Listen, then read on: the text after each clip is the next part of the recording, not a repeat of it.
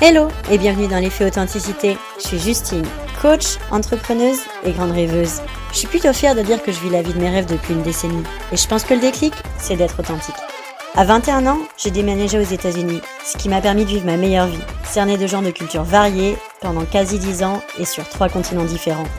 Entourée par des personnes du monde entier, j'ai réalisé qu'on n'essayait pas de conformer car on ne connaissait pas les codes de ce nouveau pays qu'on découvrait.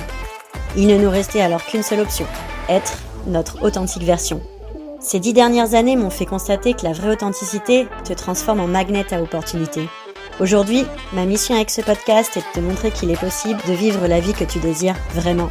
Dans chaque épisode, je te présenterai des personnes qui ont décidé de sortir des normes de la société et de créer une vie qui leur correspond en développant leur unicité.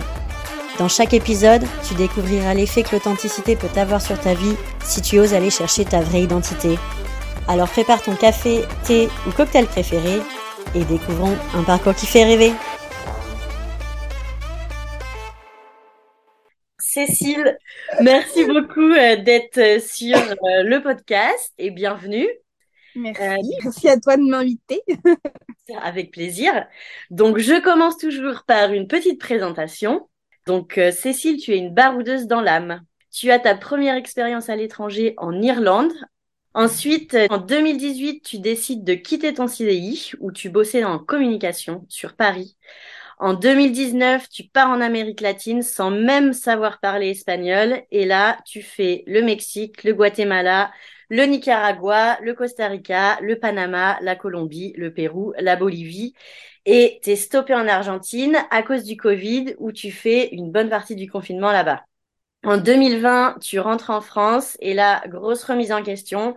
Tu t'isoles dans une maison de famille à la campagne. Ensuite, en 2021, tu lances ton activité de freelance pour devenir graphiste et community manager. Et en 2022, tu achètes ton camping-car et du coup, tu emménages dans ton camping-car. J'ai bien résumé à peu près euh, ta vie. Bien, bien résumé, ouais. Après, mes expériences à l'étranger, elles ont commencé plus jeunes que 2011, mais c'est vrai que c'était ma première euh, fois euh, vraiment en mode go, on y va toute seule, quoi. Ok. Donc, on repart en 2018 quand tu quittes ton CDI.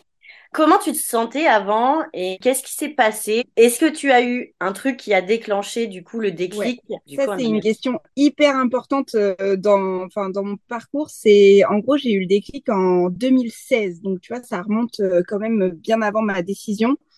En fait, euh, je suis fan de voyage depuis toujours. J'ai toujours voyagé, expérimenté, etc. Et en 2016, j'ai, mais j'ai pas arrêté, mais je suis partie genre au moins une dizaine de fois euh, à l'étranger. Et au retour de mon voyage des États-Unis, qui m'avait pour le coup pas du tout plu, je suis rentrée, j'étais en jet lag, je me préparais le matin en face de dans la glace quoi, je me regardais et là je me suis regardée, je me suis dit putain mais Cécile, qu'est-ce que tu fous là quoi? Genre tu en train de te préparer pour aller bosser dans un job que t'aimes plus, tu enfin genre en gros, je te reconnais plus quoi. Voilà, ça a été vraiment le déclic devant ma glace. Et là, je me suis dit, OK, qui je suis vraiment? Qu'est-ce que j'ai envie de faire? Qu'est-ce que, qu'est-ce qui me, qui me chamboule? Et donc, bah, le voyage, être à l'étranger, euh, sortir de ma zone de confort. Et donc, euh, de là à germer euh, la petite graine, genre en mode, bah, go, quoi. Il faut que j'y aille. Il faut que je, faut que je fasse mon, mon tour du monde parce que c'était un peu euh, quand même, hein, il faut le dire, 2016-2019, euh, c'était la période des blogs de voyage, des Instagrammeurs voyage, genre euh, hyper tendance quoi. Et donc j'ai commencé à peaufiner le truc, à savoir où est-ce que j'avais envie de partir, où est-ce que parce que j'avais pas envie de faire toute la planète, hein, on soit clair. Et je me suis dit, vu que j'ai pas du tout aimé l'Amérique du Nord, enfin les États-Unis, les deux semaines que j'avais fait, euh, les trois semaines que j'avais fait là-bas, mais je pense que c'était l'organisation du voyage plus que le pays qui m'avait pas du tout convenu. T'étais parti dans quel contexte?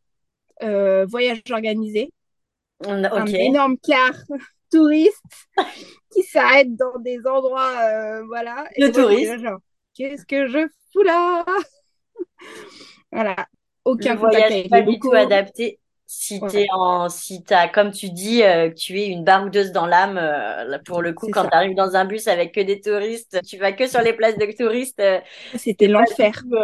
C'était l'enfer. Et en plus, le truc, c'est que je parlais anglais vu que je, que j'étais allée en Irlande par rapport aux autres gens qui étaient avec moi, je, parlais bien anglais.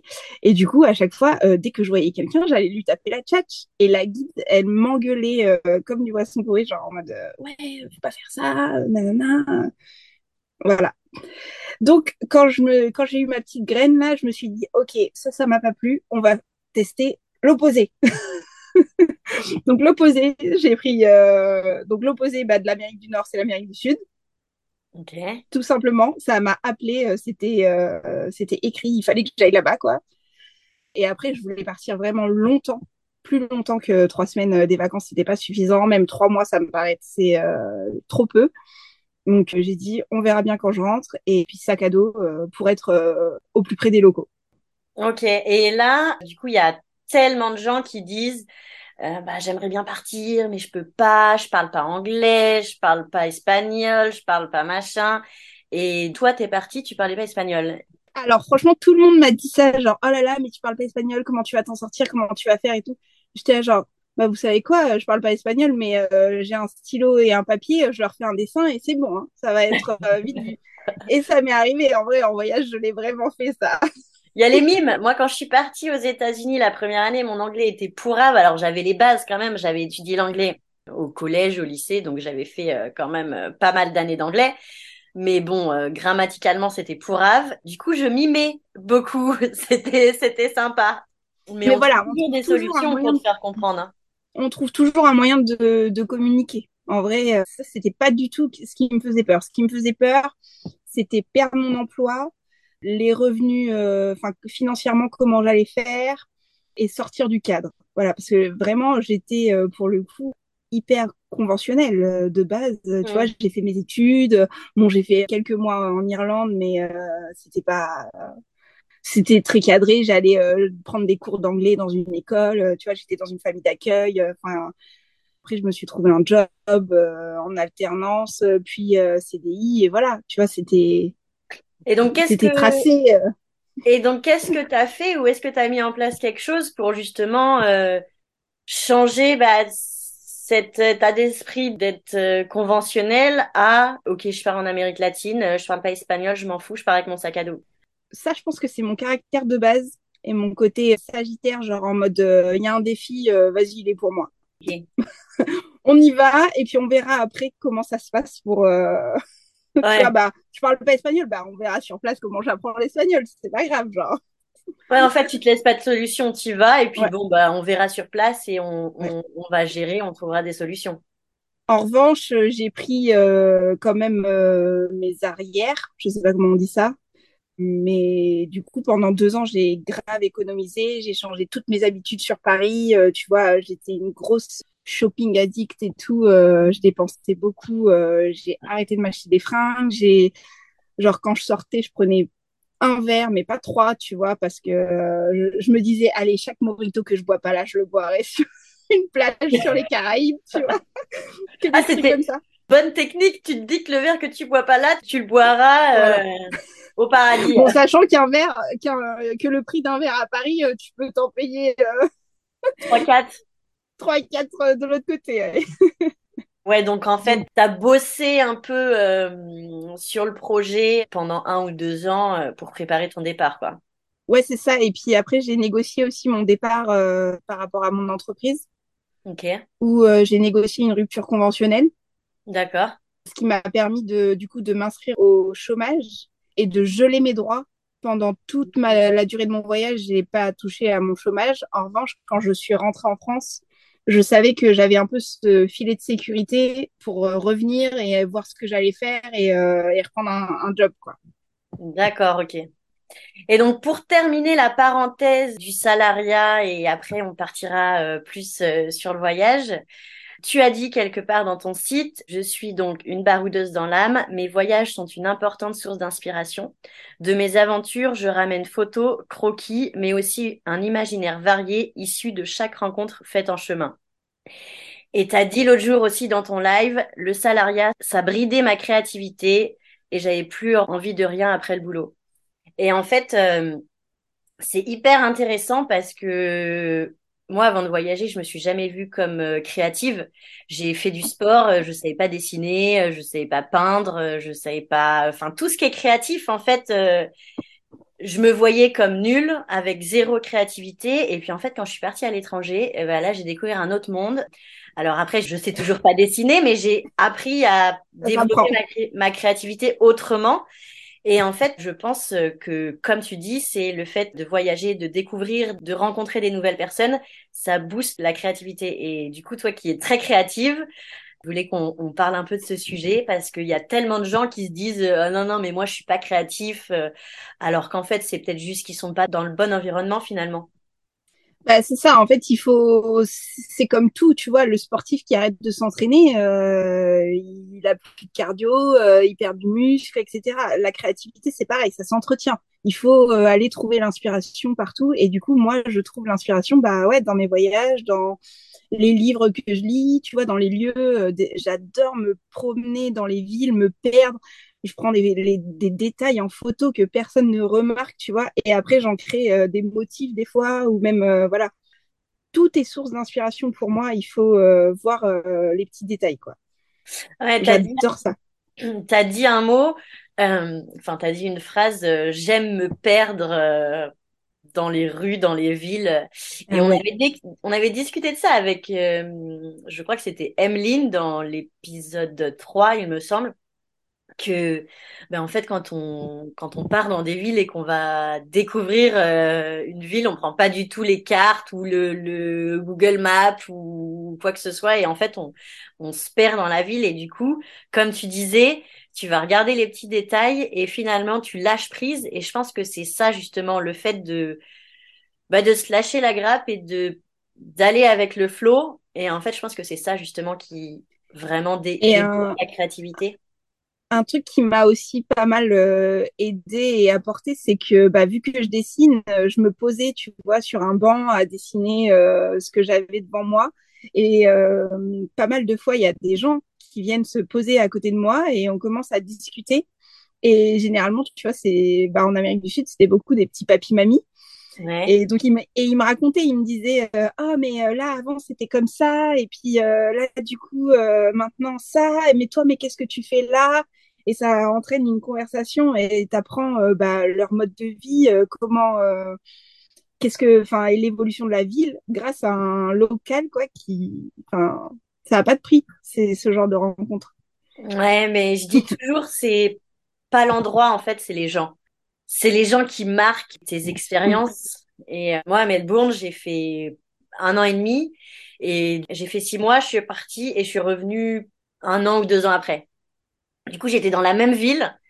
Euh, j'avais un peu la même vie, j'avais même le même boulot, donc euh, les mêmes horaires. Mais par contre, j'étais avec des gens qui étaient pas du tout pareils. Et du coup, j'ai eu deux expériences de la même ville à l'opposé, quoi. Ouais, ouais, ça, ça y joue beaucoup. Et c'est vrai que pendant mon voyage, là où j'ai pas accroché avec les gens, euh, j'ai pas eu de coup de cœur pour le pays, quoi. Ouais. Ça a été très, ouais, très sentimental par rapport aux rencontres et tout. Euh, même euh, dans des villes euh, qui étaient hyper sympas, je me suis barrée parce que l'ambiance, les gens que j'avais rencontrés ou je sais pas, me plaisaient pas, quoi. Ouais, mais de toute façon, si tu reprends chronologiquement les étapes dans ta vie ou qui ont vraiment marqué ta vie ou les endroits où tu te dis ah putain cet endroit c'est génialissime, bah en fait t'as forcément t'as forcément des gens, un groupe, une mm. personne qui finalement ont marqué ce, ce souvenir et cet endroit. Donc après t'es tu fais combien de temps en Amérique du Sud? Euh, j'y suis restée un an et demi. Donc, tu restes un an et demi là-bas. Et donc, tu es en Argentine, en confinement.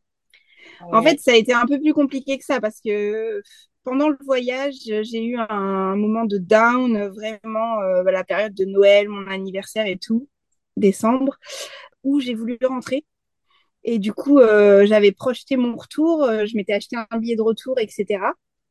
mais genre dans trois mois, tu vois, longtemps après, pour me laisser quand même un peu de marge euh, d'intégrer le retour justement. Et tu voulais rentrer pour des...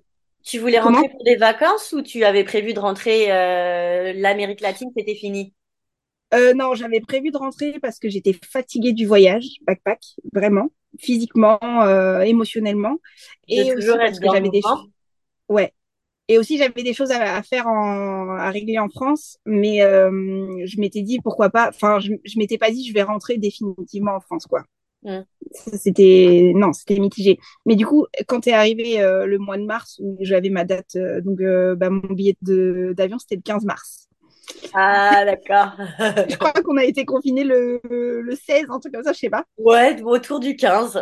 Ça voilà, et du coup, euh, j'ai une autre, j'ai un copain argentin qui me dit, mais t'es sûr que ton vol, il est pas annulé parce que j'ai une copine française, là, qui, qui me dit qu'elle est bloquée à l'aéroport parce qu'ils ont coupé tous les vols. Je te genre, merde, c'est bizarre quand même. Et je me renseigne, et effectivement, tous les vols étaient coupés. Et du coup, je me suis dit, bon, bah, c'est, du coup, c'était, c'était pas l'heure de rentrer, quoi. et du coup, j'ai passé mon confinement là-bas. Voilà. Et donc après, j'avais plus envie de rentrer. Ouais. Mais, euh, mais parce que finalement, d'être confiné, euh, ça t'a obligé à te poser et du coup euh, te reposer. C'était pas de tout repos, mais ouais. ouais, mais tu t'étais à un endroit, tu bougeais plus, tu voyais ah oui, bah, euh. Oui, oui, oui, voilà, ça m'a permis de, de, me reposer, etc. Mais après, je savais que de toute façon, la case France, fallait y passer pour régler euh, certains soucis. Et voilà. Et du coup c'est pour ça que je suis rentrée un peu dans ce mood de genre en mode bon je rentre parce qu'il faut régler les problèmes quoi. Ouais. Donc du coup tu arrives euh, enfin tu tu décides de rentrer en France. Je crois que tu rentres en juin ou juillet 2020 ouais. c'est marrant parce qu'on est rentré au même moment on aurait pu se croiser à Charles de Gaulle mais donc tu rentres euh, tu rentres en France et là tu te sens complètement perdu et donc, tu décides de t'isoler pendant huit mois dans une maison de famille à la campagne parce que, en fait, tu dis que tu n'acceptes pas ton retour. Mm. Et tu te rends bien compte que bah, revenir dans la vie sédentaire, euh, ça te correspond pas, quoi. Qu'est-ce qui se passe? Comment Est-ce que tu rentres chez tes parents d'abord? Est-ce que tu vas direct dans cette maison de famille? Euh, Comment ça se passe? Bah déjà, euh, je suis rentrée, c'était encore euh, semi-confinement là, des 100 km, etc. Donc en fait, il y avait personne pour m'accueillir à l'aéroport. Donc je me retrouve, ça fait un an et demi que j'ai pas vu mes proches ni ma famille, et je me retrouve toute seule avec mon backpack en France, à Paris, et je me sens mais comme une étrangère. En fait, je me dis mais où est-ce que je suis, où est-ce que je vais, je parlais espagnol? Gens. C'est c'est fou cette sensation de tu rentres dans ton pays mais à chaque fois, hein, je, suis passée plein de fois par je voyage, je rentre, je repasse par Charles de Gaulle, et là je me retrouve, j'entends du français partout, j'ai l'impression d'être une étrangère dans un pays étranger, je suis complètement, euh, on me pousse, euh, je parle anglais, euh, c'est c'est c'est incroyable ce sentiment de se sentir étrangère dans son propre pays. Voilà, c'était exactement ça. Et du coup, en plus de ça, je devais faire un confinement de 14 jours vu que je venais de l'étranger. Euh, il fallait qu'on s'isole, etc. Bon, je sais qu'il y en a plein qui l'ont pas respecté. Je suis une bonne élève, j'ai respecté. Donc, je me suis isolée pendant 14 jours. Et en fait, le truc, c'est que je me suis rendu compte que je n'avais pas envie de voir euh, personne du coup. J'étais là, genre, putain, mais qu'est-ce que je fous là? Mais vraiment voilà, donc je me suis isolée euh, en région parisienne euh, et après du coup j'ai dû, euh, bah, en gros ce qui s'est passé et pourquoi je devais rentrer, c'est que la maison dans laquelle j'avais laissé mes affaires, qui n'étaient pas dans mon backpack, tu vois, tout, tout ce qui m'appartenait, a été vendue. Du coup, je devais reprendre mes affaires et me trouver un endroit. Donc j'ai eu un peu le droit à genre en mode tu rentres, tu prends tes clics et tes claques et merci, au revoir. donc, voilà, et du coup, j'ai eu la chance que ma belle-mère euh, m'offre la possibilité de, loger dans sa maison familiale euh, au fin fond de la Bretagne, où j'ai passé huit mois et c'était hyper compliqué parce qu'en fait, d'un côté, j'avais envie de repartir. De l'autre, j'avais envie de, parce que j'avais un projet en tête de me reconvertir dans la céramique. Ok. Donc, j'avais commencé à entamer des dossiers pour rentrer dans certaines formations, etc. Et de l'autre, j'étais là genre, non, mais si je fais de la céramique, euh, ça veut dire que je me pose, que je suis fixe et que du coup, je je peux plus voyager. Et là, c'était euh, c'était le chantier dans ma tête. C'était là, genre, c'est pas possible. quoi. C'est deux trucs opposés. Donc j'ai réfléchi, j'ai pris, ouais, enfin, j'étais euh, vraiment euh, mitigée, quoi. Je, je savais pas quoi faire. J'étais paralysée, en fait. Ouais. Alors en fait, euh, en parlant à plein de voyageurs et moi en ayant vécu la situation plein de fois, en fait, je me suis rendu compte que et d'ailleurs tu dis à un moment donné que en fait tu étais hyper tu t'en voulais de te sentir comme ça, de pas réussir à trouver euh, ta place. Et en fait, je pense qu'on on en passe tous par là et je pense que c'est un passage obligé parce que finalement, le retour en France après euh, du backpacking ou une expatriation, tu te retrouves entre deux personnalités et tu sais plus, plus trop qui tu es parce qu'en fait, tu as la personnalité, enfin, tu as la Cécile ou la Justine qui partent en voyage donc là, du coup. Et que les gens connaissent. Et que les gens connaissent exactement, et toujours avec euh, un état d'esprit euh, qui rentre dans les cases, quoi. Et puis tu pars, et là, du coup, tu vis en l'espace de six mois, un an, deux ans, tellement de choses que en fait tu mûris, tu prends euh, dix ans dans la gueule en maturité, tellement tu rencontres de gens, t'expérimentes des trucs, tu te retrouves dans des situations où tu es obligé de dépasser, d'apprendre sur toi-même, etc. Donc tu deviens une toute autre personne. Mm. Donc il y a la Cécile d'avant le voyage et après celle après le voyage. Et donc quand on rentre, eh ben on se retrouve finalement bah qui je suis? Je suis celle qui était partie avant ou je suis celle de maintenant? Enfin. Alors, je suis mitigée avec ça parce que moi, je savais qui j'étais. Et en plus, surtout, avant de rentrer, j'ai fait euh, une retraite méditative Vipassana pour ceux qui connaissent euh, peut-être un peu. Et je m'étais vraiment mis au clair avec moi-même. En fait, euh, moi, ce qui m'a culpabilisé et sur le truc, c'est bah, certains proches de mon entourage n'acceptaient pas ou n'envisageaient pas le fait que j'ai pu changer. Ouais. Donc pour eux, j'étais restée euh, la Cécile de quand il, quand j'étais partie en décembre 2018, quoi. Ouais. Et du coup, ça, ça a créé un contraste. Et, et donc, je, je ne réagissais plus de la même manière que ce qu'ils voulaient que je réagisse.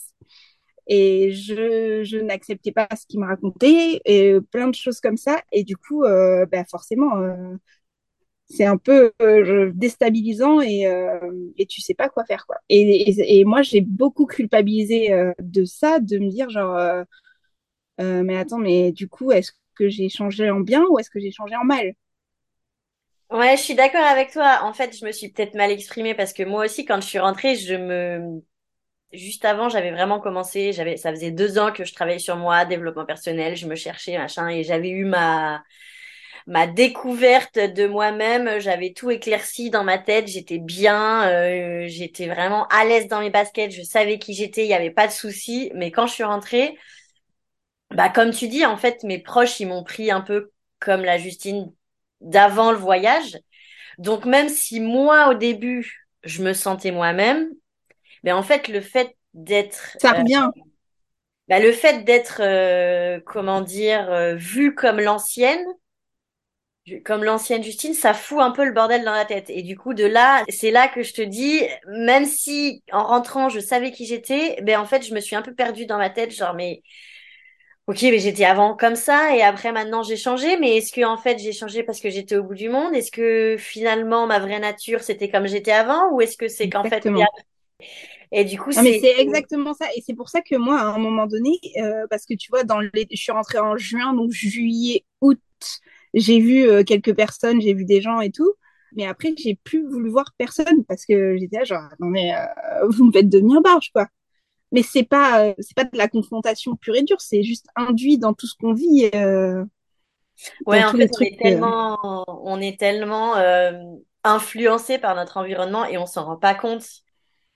Et, après, moi, j'étais restée hyper proche, tu vois, de, bah, de mes potes en Argentine et même et en Colombie, beaucoup et j'étais en contact avec eux H24. Euh, du coup, euh, j'étais aussi en décalage parce que je leur téléphonais bah, la nuit, enfin, tu vois, en décalage horaire.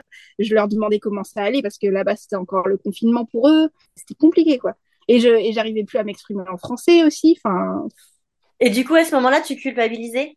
De te sentir comme ça, d'être comme ça? Est-ce que tu t'avais de la culpabilité de te dire ok bah je vais m'isoler pendant huit mois, je veux plus voir personne, mes proches, euh, j'arrive plus à me retrouver? Non, ma culpabilité elle est surtout euh, arrivée euh, par rapport au travail Et par rapport à qu'est-ce que je vais faire, euh, beaucoup de mes proches ils disaient ah, genre, non mais tu peux pas rester au chômage comme ça, ça suffit, euh, faut que tu reprennes un job, trouve-toi un CDI, etc., etc. Et tu Et moi, et moi j'étais paralysée, je je pouvais pas, c'était pas possible. Et tu gagnais quelque chose euh, quand tu étais en Amérique du Sud? Non, rien. Non, C'est en Amérique du tu Sud, euh, j'étais euh, économies. 100% sur mes économies. D'accord, ok. Et après, j'ai fait beaucoup de volontariat et de workaway, donc euh, ça m'a permis, mais, euh, Mm. mais je touchais pas euh, d'allocation, je touchais pas de chômage. euh. Et du coup, à l'autre bout du monde, t'avais pas de boulot, tu bossais pas, et là, tu culpabilisais? Ah, pas du tout. Mais ouais, Et Mais c'est je culpabilisais pas parce que euh, du coup, enfin, mes proches ne me mettaient pas cette pression de en mode bah t'es en France, t'es revenu, euh, ça y est, tu reprends ta vie, tu te remets dans une case. C'était vraiment ça, c'est tu te remets dans, dans ta petite case, c'est bon, t'as t'as fait ton pas de côté là, t'es parti en vrille euh, pendant un an et demi, c'est bien, ça t'a plu, maintenant on y retourne. C'est exactement ça. T'es parti, t'as fait ton délire et tout, t'as kiffé. Ok, maintenant tu On te remets en route, faut que tu te remettes, faut que tu trouves ta case.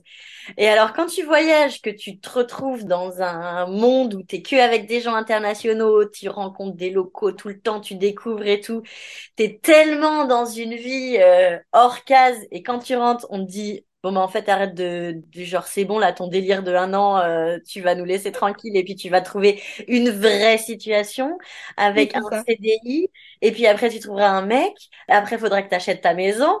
Mais en fait, quand tu voyages, qu'on te dit, OK, maintenant tu vas là-dedans, mais en fait, comment veux-tu ne pas être paralysé? C'est juste... euh, Surtout les cases, euh, les cases françaises. Les cases françaises ne sont pas les mêmes que les cases euh, américaines ou, euh, enfin, tu vois, en Amérique latine, on n'a pas ce truc de genre, euh, ok, il faut se trouver un bon job, un bon CDI, faire sa maison et machin. Tu vois, en Amérique latine, c'est, tu trouves le premier job qui, qui tombe, euh, tu as de la thune pour te nourrir et pour te loger, quoi. Et puis si ça te plaît pas, tu en trouves un autre.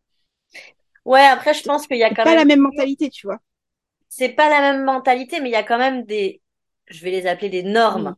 Et donc, c'est pas les mêmes normes que nous, mais ils ont quand même une norme, euh, disons, nationale, enfin des normes nationales.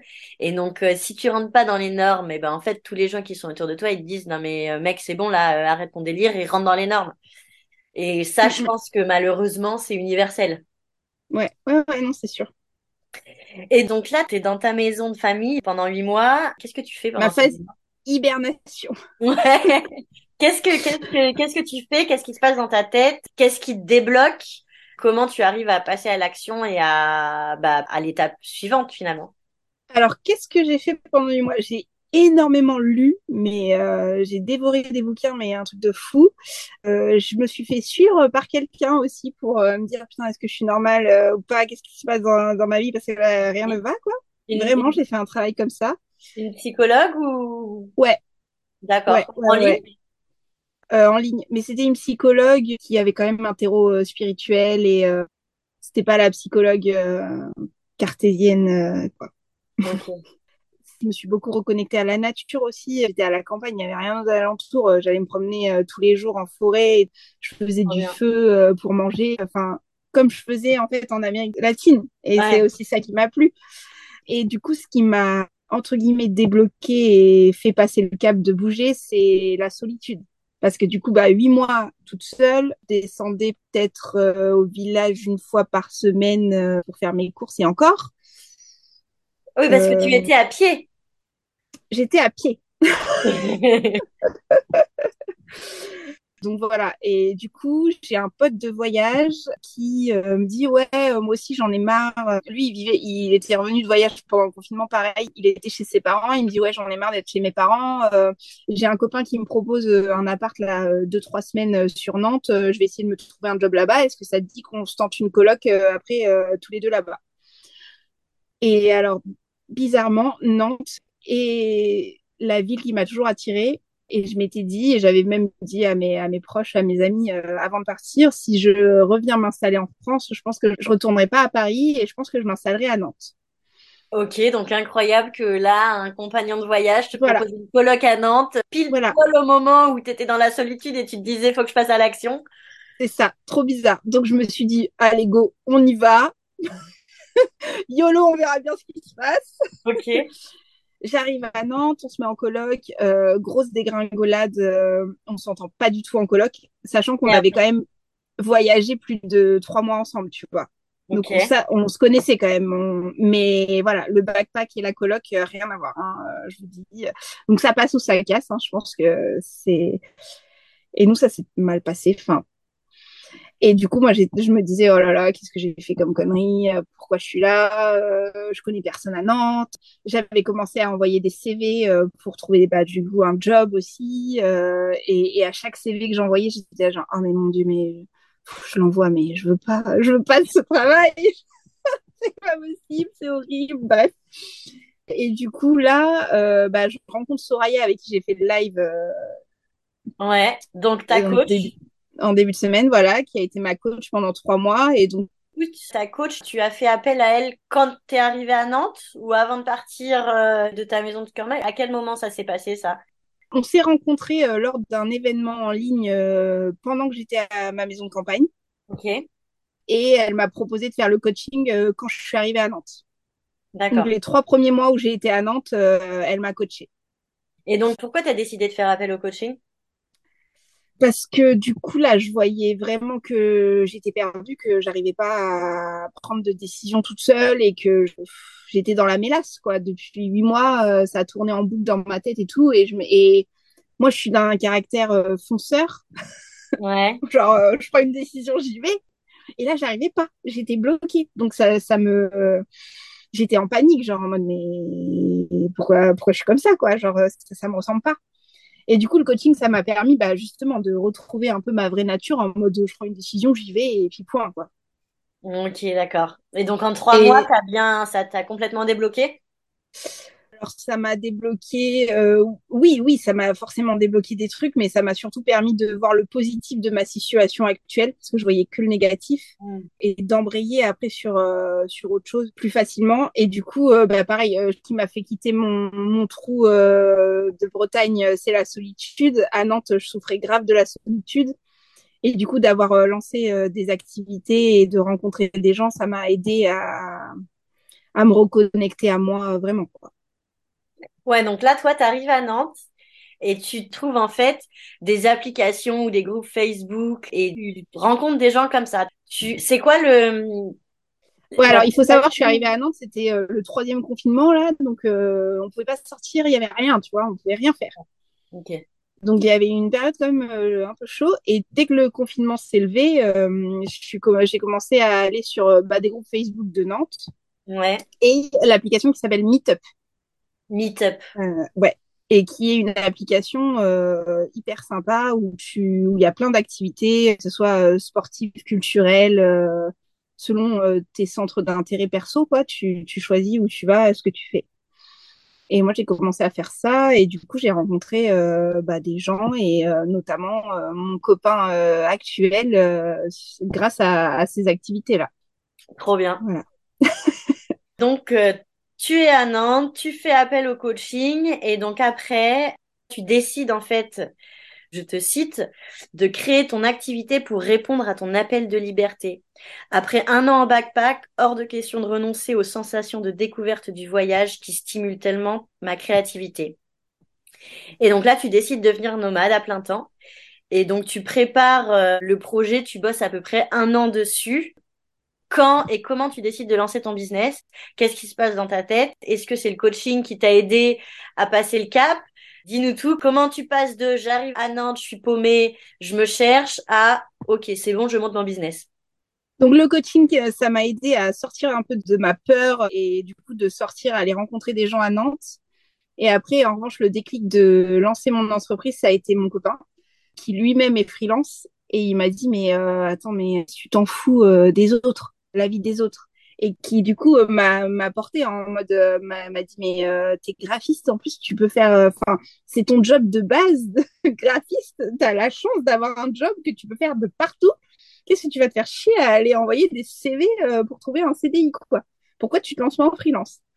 Et du coup, je lui ai raconté toutes mes peurs, genre oui, mais freelance, c'est être en manque d'argent, il faut trouver des clients, c'est galère, etc., etc. Il m'a dit si les autres y arrivent, pourquoi pas toi hein Clairement, euh... t'es partie un an et demi en Amérique du Sud euh, toute seule. Euh, c'est pas Sans parler espagnol. voilà. Et du coup, je me suis dit bon, ok, on va tenter, on va voir. Sachant que j'avais bah, encore un petit laps de, de chômage, donc euh, j'ai lancé mon activité et puis voilà. Et on a tout de suite parlé parce que quand je l'ai rencontré, je lui ai dit écoute, voilà, c'est super. Mais moi, j'ai la bougeotte, je me connais, et donc je sais pas euh, où cette histoire va nous mener. Mais en revanche, moi, mes projets dans ma tête, c'est de, de, continuer de voyager, quoi. Et tout de suite, euh, bah, ça a collé euh, dans aussi ses projets de vie et tout. Et donc, on a tout de suite parlé d'un van ou d'un camping-car aménagé, quoi. de quelque chose pour être nomade, en fait. Ok. Voilà. Et du coup, bah, pendant un an, on a, bah, moi j'ai lancé mon activité, on a réuni de l'argent pour bah, pour acheter le camping-car, etc. et partir. Quoi. Et alors, comment tu t'y prends et quelles actions tu mets en place pour euh, lancer ton activité? Parce qu'au début, tu disais que tu avais bah, un peu des croyances limitantes et que c'est ton copain qui t'a un peu débloqué. Mais euh, quelles ont été, euh, à partir du moment où tu t'es dit, OK, c'est bon, je lance mon activité, quelles ont été les premières étapes? Comment tu as fait pour mettre ça en place? Comment tu t'en es sorti alors, premier truc, vu que je suis graphiste, euh, il fallait que ça soit que j'ai des choses visuelles à présenter. Donc, j'ai repris tout mon portfolio et je me suis fait un site. Ok. Avant même de m'être inscrit euh, pour avoir mon de m'être inscrit à l'URSSAF, avant même de m'être déclaré, euh, j'avais préparé mon site. Ouais. Tu as pris tes expériences que tu avais déjà fait, tu les as mis en valeur sur ton site pour dire, OK, déjà j'ai fait ça. C'est ça.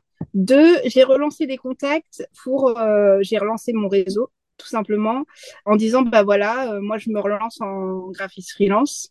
Est-ce que tu as besoin de communication, etc. Je te le fais en échange d'autres services, tu vois. Sans monnayer, comme ça, les gens, ils n'avaient pas euh, à sortir leur portefeuille et du coup, ça a été du donnant-donnant. Et comme ça, j'ai pu avoir des choses aussi récentes à présenter dans mon portfolio. Deuxième chose. Troisième chose, Instagram. J'ai lancé euh, mon Insta et réfléchi à une stratégie pour trouver d'autres clients. Et dernière chose, et pas des moindres, je me suis inscrite à un groupe d'entrepreneuses qui s'appelle Tapote Freelance, qui a été créé par Emeline, une Nantaise. Donc, coïncidence de ouf. Moi, je vois ça traîner sur mon Insta depuis euh, déjà quelques semaines et je me dis, oh, je sais pas parce que j'ai pas encore mon siret, donc euh, je sais pas si je veux m'inscrire à ça et tout. Au final, je le fais. genre, je me dis, allez, je m'inscris, on verra bien ce qui se passe. Au pire, c'est pas grave, euh, tu vois, genre j'annulerai, mais voilà. Et euh, du coup, je commence à rencontrer bah, également des gens euh, grâce à ça, parce que ce groupe d'entrepreneuses, c'est un réseau en ligne, mais c'est également des rencontres physiques dans toute la France. Donc en fait, on est réunis par team. Donc moi, j'étais dans la team nantaise qui est la team souche. Du coup, vu que la créatrice est de là, donc on est la plus grosse team, et je crois qu'on a fait le plus d'événements, euh, voilà. Mais euh, tu peux l'avoir à Bordeaux, à Poitiers, à Paris. À Paris, il y en a 50 des teams, je crois, parce que elle a divisé en, en parties. Et donc, lors de ces événements, soit on va boire un coup, euh, tu vois, comme si on était des copines, etc. Soit on fait des temps de coworking. Et également, je trouve du soutien en termes de si j'ai des problèmes de si j'ai des questions, euh, tu vois, euh, comment. Ouais, parce que l'entrepreneuriat, en tout cas au début, tu es derrière ton ordinateur, tu es toute seule, tu vois la montagne de trucs que tu as à faire que tu ne sais pas du tout comment tu vas gérer. Et en fait, tu es tout seul, tu personne euh, à qui demander conseil, à qui échanger. Et donc, ça fait vite peur, quoi. Ouais, et là, du coup, dans ce groupe, euh, on a une plateforme en ligne euh, où on peut euh, poser toutes nos questions. Il y aura toujours forcément quelqu'un qui te répond. Il y a aussi des ateliers qui font partie de l'abonnement. Oui, c'est les participantes. Qui... Alors, je fais pas partie de la plateforme, mais je suis quand même très régulièrement. Je suis quand même sur Instagram parce que je sais que je vais finir par rejoindre le mouvement. Mais du coup, si je ne me trompe pas, donc, c'est des participantes de Tapote Freelance, de TPF, qui organisent des ateliers sur votre plateforme, en interne. Et euh, donc, chacune euh, présente des ateliers sur leur expertise, quoi. Ouais, il y a plusieurs types d'ateliers. Donc ça, ça s'appelle les troc ateliers. Donc c'est chaque participant peut proposer un atelier, une présentation de ses compétences premières. Tu vois, par exemple, moi, je pourrais animer un atelier euh, sur les astuces Canva ou comment créer son identité visuelle, etc. Il y en a d'autres, elles sont spécialisées sur comment se développer sur Pinterest, comment se développer sur LinkedIn, comment prospecter, comment recruter pour faire grandir ton équipe, etc. Donc ça, c'est les troc ateliers. Et après, on a une autre forme d'atelier qui, là, sont des intervenants que TPF choisit pour nous et pour nous faire des conférences, des masterclass en ligne. Donc, il y a ça sur la plateforme. Il y a aussi des avantages, euh, comme si on était un peu un CE où tu as des réductions sur certains euh, produits ou sur certains euh, coworking, etc. Enfin, il y a, y a, tout un tas de trucs à aller voir. Sérieux, c'est, c'est une tuerie. Ouais. Donc, tu rejoins ta pote freelance et en fait, ça t'aide de fou. Tu développes ton réseau et donc ça te... Tu dirais que c'est ta pote freelance qui t'a aidé à passer le cap de vraiment rentrer dans l'entrepreneuriat? Ah bah c'est simple, première rencontre TPF, on discute, on fait un tour de table de qui fait quoi dans la vie, etc. Et euh, il y a Bénédicte qui me présente euh, son projet et je lui dis ce que j'en pense et je lui dis que je suis graphiste. Je lui dis écoute, euh, voilà, euh, t'as un deuxième projet qui suit. si tu veux, moi je te fais un devis et on voit si tu veux travailler avec moi. Et de là, bah découle notre collaboration. mais ça s'est fait hyper naturellement et j'ai pas du tout eu le sentiment de prospecter parce que moi j'étais nature dans cette rencontre en lui disant mon ressenti face à ce qu'elle me montrait, tu vois. C'était pas, euh, j'avais pas envie de vendre absolument. Euh, t'avais pas envie de euh, vendre, t'avais juste envie de l'aider et de lui apporter une de la conseiller, ouais. voilà. Ok, donc la magie et le pouvoir du réseau. Direct. Et de rapprocher les gens et les différences et d'unifier je me suis... les différences. Et du coup, je me suis sentie hyper galvanisée parce que je venais à peine de relancer mon activité et paf, première collaboration en un claquement de doigts, alors que je l'ai même pas cherché. Juste, euh, je cherchais bah, justement à, à rencontrer d'autres entrepreneuses pour pas me sortir seule et pour euh, peut-être répondre aussi à des questions. Euh, parce que moi, terme papier administratif et tout, je suis une grosse galère, je pense. Ah, voilà, comme On est deux, on est deux. Et à mon avis, on n'est pas que deux. Hein. Il y en a. Euh, et en fait, au final, euh, bah, ça m'a apporté euh, plein d'autres trucs trop chouettes, quoi. Donc, merci TPF. go les meufs, allez-y, les yeux fermés, je recommande à fond. Ok, alors maintenant, je voulais parler, enfin, je voulais avoir ton ressenti parce que tu as acheté le camping-car avec ton compagnon il y a ça quelques mois et vous avez emménagé. Cet été, ouais. Vous avez acheté cet été et vous avez emménagé il y a quoi, un mois? En octobre, ouais. Et du coup, premier retour sur euh, la vie en camping-car, le nomadisme. Bah alors du coup le premier mois a été un peu rocambolesque euh, parce que j'ai eu des soucis de santé etc mais euh, ça s'est pas passé vraiment comme prévu comme jamais hein, je pense voilà à chaque fois qu'on prévoit trop euh, ça se passe pas mais euh, franchement on est hyper bien c'est un super petit espace mais au final on a trouvé nos marques très rapidement le plus galère, c'est de recharger nos iPad, Mac, téléphone, etc. pour travailler. Vous avez pas, vous avez un panneau solaire? Ouais, mais alors on a un souci du coup avec le panneau solaire qui est branché sur la mauvaise batterie qui recharge pas euh, ce qu'il faut. Les petites péripéties du début, quoi. Pour euh, être très intéressé par la van life et pour suivre beaucoup de gens et pour avoir un peu expérimenté la van life finalement, enfin là c'était dans un 4x4 euh, en Australie pendant trois mois, mais en fait la van life, c'est une suite, ou le voyage d'ailleurs, c'est une suite de challenges et, de péripéties qui s'enchaînent. Et en fait, je pense que c'est pour ça qu'on aime tellement ça, c'est qu'on est tellement challengé. En fait, on voit même plus des problèmes. Moi, ma coach, elle nous dit, change le mot problème par challenge. Et en fait, quand tu es bah, sur la route, en voyage et tout, c'est ça. Tu te dis pas, OK, bon, bah là, c'est un problème, je peux plus avancer. Non, c'est OK, bon, bah là, j'ai ce challenge. Comment je fais pour me pour arriver à gérer le truc, quoi? Exactement donc comme enfin tu disais mais moi j'adore euh, je me sens comme un poisson dans l'eau euh, enfin je veux dire il y a aucune journée qui se ressemble euh, on prévoit bah nous on n'a pas de date retour donc vraiment voilà on prévoit de vivre x années comme ça donc et tu avais eu une story à un moment donné ça faisait peut-être deux trois semaines que vous étiez partis et tu disais putain c'est incroyable on a que des problèmes et on a que des challenges on enchaîne les challenges les uns après les autres, mais en fait, tu te sentais hyper épanouie, que le matin, tu te levais, bah, t'étais hyper contente de te lever, t'étais full gratitude, quoi. De, je me suis jamais levée aussi tôt que depuis qu'on est dans le camping-car. C'est un truc de fou. Euh, le, j'adore euh, voir euh, le matin, le lever de soleil, tranquille, je travaille. Ah ouais, non, c'est. Donc tu recommandes à fond. Ah oui, bah de toute façon, je recommande le voyage à fond à tout le monde. Et après, voilà, la van life c'est particulier, c'est une expérience euh, que moi j'ai choisie, mais euh, plein d'autres façons de voyager, quoi. Ouais. Et donc, je voulais parler d'une dernière chose. Je voulais parler un petit peu de tes offres. Tu travailles sur quoi en ce moment? Est-ce que tu as des nouveaux trucs qui arrivent là avec Noël Ouais, alors en ce moment, j'ai pas mal de choses sur le feu. Du coup, pour Noël en décembre sur mon compte Instagram, j'ai prévu au moins deux fois par semaine, vous allez avoir des surprises qui seront euh, soit des tutos, soit des illustrations, soit des templates pour utiliser pour vos posts, pour vos stories. Tout ça pour euh, bien évidemment vous faire gagner du temps à créer du contenu pour Instagram parce que moi, mon offre de base, c'est de vous créer une identité visuelle spécifique pour promouvoir votre activité sur Instagram, mais aussi votre, euh, votre personnalité sur votre compte. Donc, euh, je mettrai bien évidemment tous les liens dans la description du podcast, mais vous pouvez retrouver euh, Cécile sous le nom de Cécotine sur les réseaux, mais je mettrai les liens de ton compte pro Cécotine Graphisme et ton compte perso Cécotine Voyage. Exactement.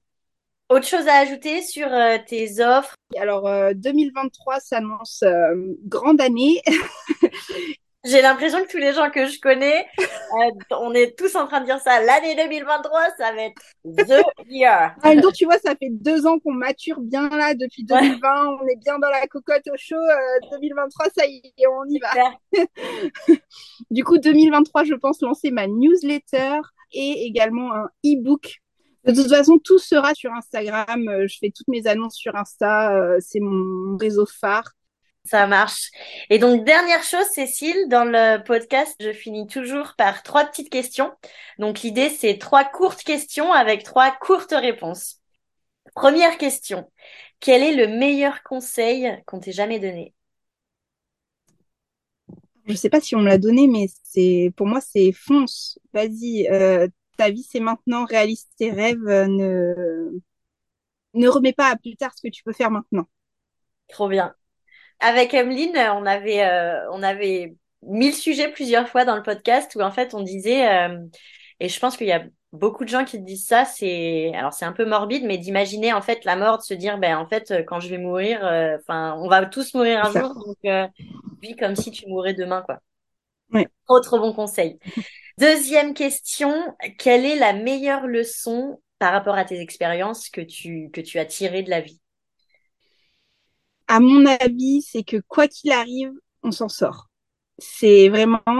J'avais un ami qui me disait, euh, enfin, quand je vivais à Paris et je me plaignais beaucoup, euh, c'était euh, et il me disait, mais il me, il, me, laissait raconter et il me disait, mais est-ce que quelqu'un est mort? Non. Il me dit, alors c'est pas grave avance, on trouvera la solution. Oui, c'est clair. Voilà. Mais en fait, euh, j'ai remarqué que déjà les Français, on est quand même les rois de la complainte, on se plaint tout le temps. Et alors je dis ça, euh, je, je m'inclus euh, dans le truc. Oui. Après ces années de voyage et en fait le fait d'être dans un environnement qui où je me sentais complètement épanouie, j'ai arrêté de me plaindre. Et en fait, je pense que si on se plaint vraiment beaucoup dans son quotidien, c'est Il y a un problème. Voilà, c'est une euh, c'est un indice qu'il y a un problème et qu'il faut changer quelque chose. Parce que si tu te plains quotidiennement, c'est que ça va pas. Bah, c'est ce que je disais dans le live en début de semaine. C'est euh, est-ce que tu es prêt, est-ce que tu aimes ta vie euh, pour en accepter les défauts? Pour hmm. est-ce que les défauts de ta vie te plaisent? Et si les défauts de ta vie deviennent trop gros comme dans une relation de couple ou dans une si les défauts de l'autre deviennent trop importants dans votre relation et tu ne vois plus que ça, c'est que c'est le moment de changer. ouais, c'est clair. Trop bien. Et, donc, et, donc, dernière chose, est-ce alors toi, ça va peut-être être compliqué parce que tu as, changé tellement de choses dans ton quotidien ces derniers mois. Et puis, as quand même, euh, t'es passé d'un appartement à un camping-car. Mais la question est, est-ce que tu as euh, changé un petit truc dans ta vie? Est-ce que tu as commencé à appliquer un petit truc dans ta vie récemment qui a changé pour le mieux ton quotidien? Euh, Récemment, récemment, je vois pas. Mais bah, du coup, arrêtez de me plaindre, quoi ou voir le un peu plus le positif dans chaque chose euh, ça c'est ok enfin c'est ouais c'est hyper bénéfique comment tu fais pour voir le positif dans chaque chose? Avant euh, non mais avant c'était euh, genre il pleut oh là là chier je vais être toute trempée etc etc maintenant c'est il pleut. Bah, c'est génial parce que vu euh, la sécheresse qu'on s'est tapé cet été, euh, on en a besoin. Ouais. Voilà. C'est Ouais, tout tourné euh, dans le positif. C'est euh, genre, j'ai pas de connexion. J'ai pas de connexion Internet alors que je devais travailler. Bah, c'est pas grave, ça va me permettre de, de lire, euh, de lâcher les écrans, euh, de, d'aller me promener et puis je travaillerai quand la connexion reviendra, quoi. C'est un peu relativiser euh, le truc de genre, euh, tout, tout est en mouvement euh, et ça va passer chaque chose. euh, il va bien s'arrêter de pleuvoir un jour, tu vois. La connexion va revenir, genre, euh, voilà. ouais, mais c'est de me rappeler ça quotidiennement. Et c'est hyper important parce qu'en fait, tes émotions et tes sensations viennent de tes pensées. Donc, Mm. si t'es, il pleut, oh putain, fait chier, il pleut, ou oh merde, je suis en panne. Mais si tu te transformes en il pleut, bon bah ok, c'est bien pour la planète. Ou je suis en panne, ouais bah je suis, c'est pas grave. Au moins euh, ma voiture va avoir un petit renouveau. Enfin, et si t'es comme ça, ça change complètement ce que tu ressens en fait, toutes les émotions Ouais. que tu ressens. Donc Et puis la, la manière dont tu passes ta journée, euh, l'énergie dans laquelle tu communiques avec les autres, etc., etc. Et ça, je pense que je l'ai depuis euh, depuis mon voyage, quoi. Mais bon, ça va, ça vient euh, selon les périodes. On n'est pas tous. euh, On est humain, hein, euh, voilà. c'est facile de dire je vais faire ça, j'ai ça, j'ai ça, faut que je change ça, faut que je change ça. Mettre en place et être consistant sur ces changements, c'est pas toujours, euh, Mm, mm. toujours facile. Ok, bah trop, trop, trop bien. Cécile, merci beaucoup d'être venue sur le podcast. Est-ce que tu as un Merci à toi. dernier petit mot à faire passer à notre audience? Arrêtez de trop réfléchir et de vouloir euh, satisfaire votre entourage. Euh, Vivez pour vous.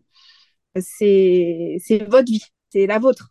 Donc, euh, on s'en fiche des peurs euh, des autres, etc. Si vous avez envie de faire ça, euh, si tu as envie de te teindre les cheveux en bleu parce que ça te fait kiffer, euh, fais-le. on s'en fout. C'est clair, voilà. c'est clair. Bon, bah merci beaucoup, Cécile. Merci à toi. Merci d'avoir écouté cet épisode jusqu'au bout.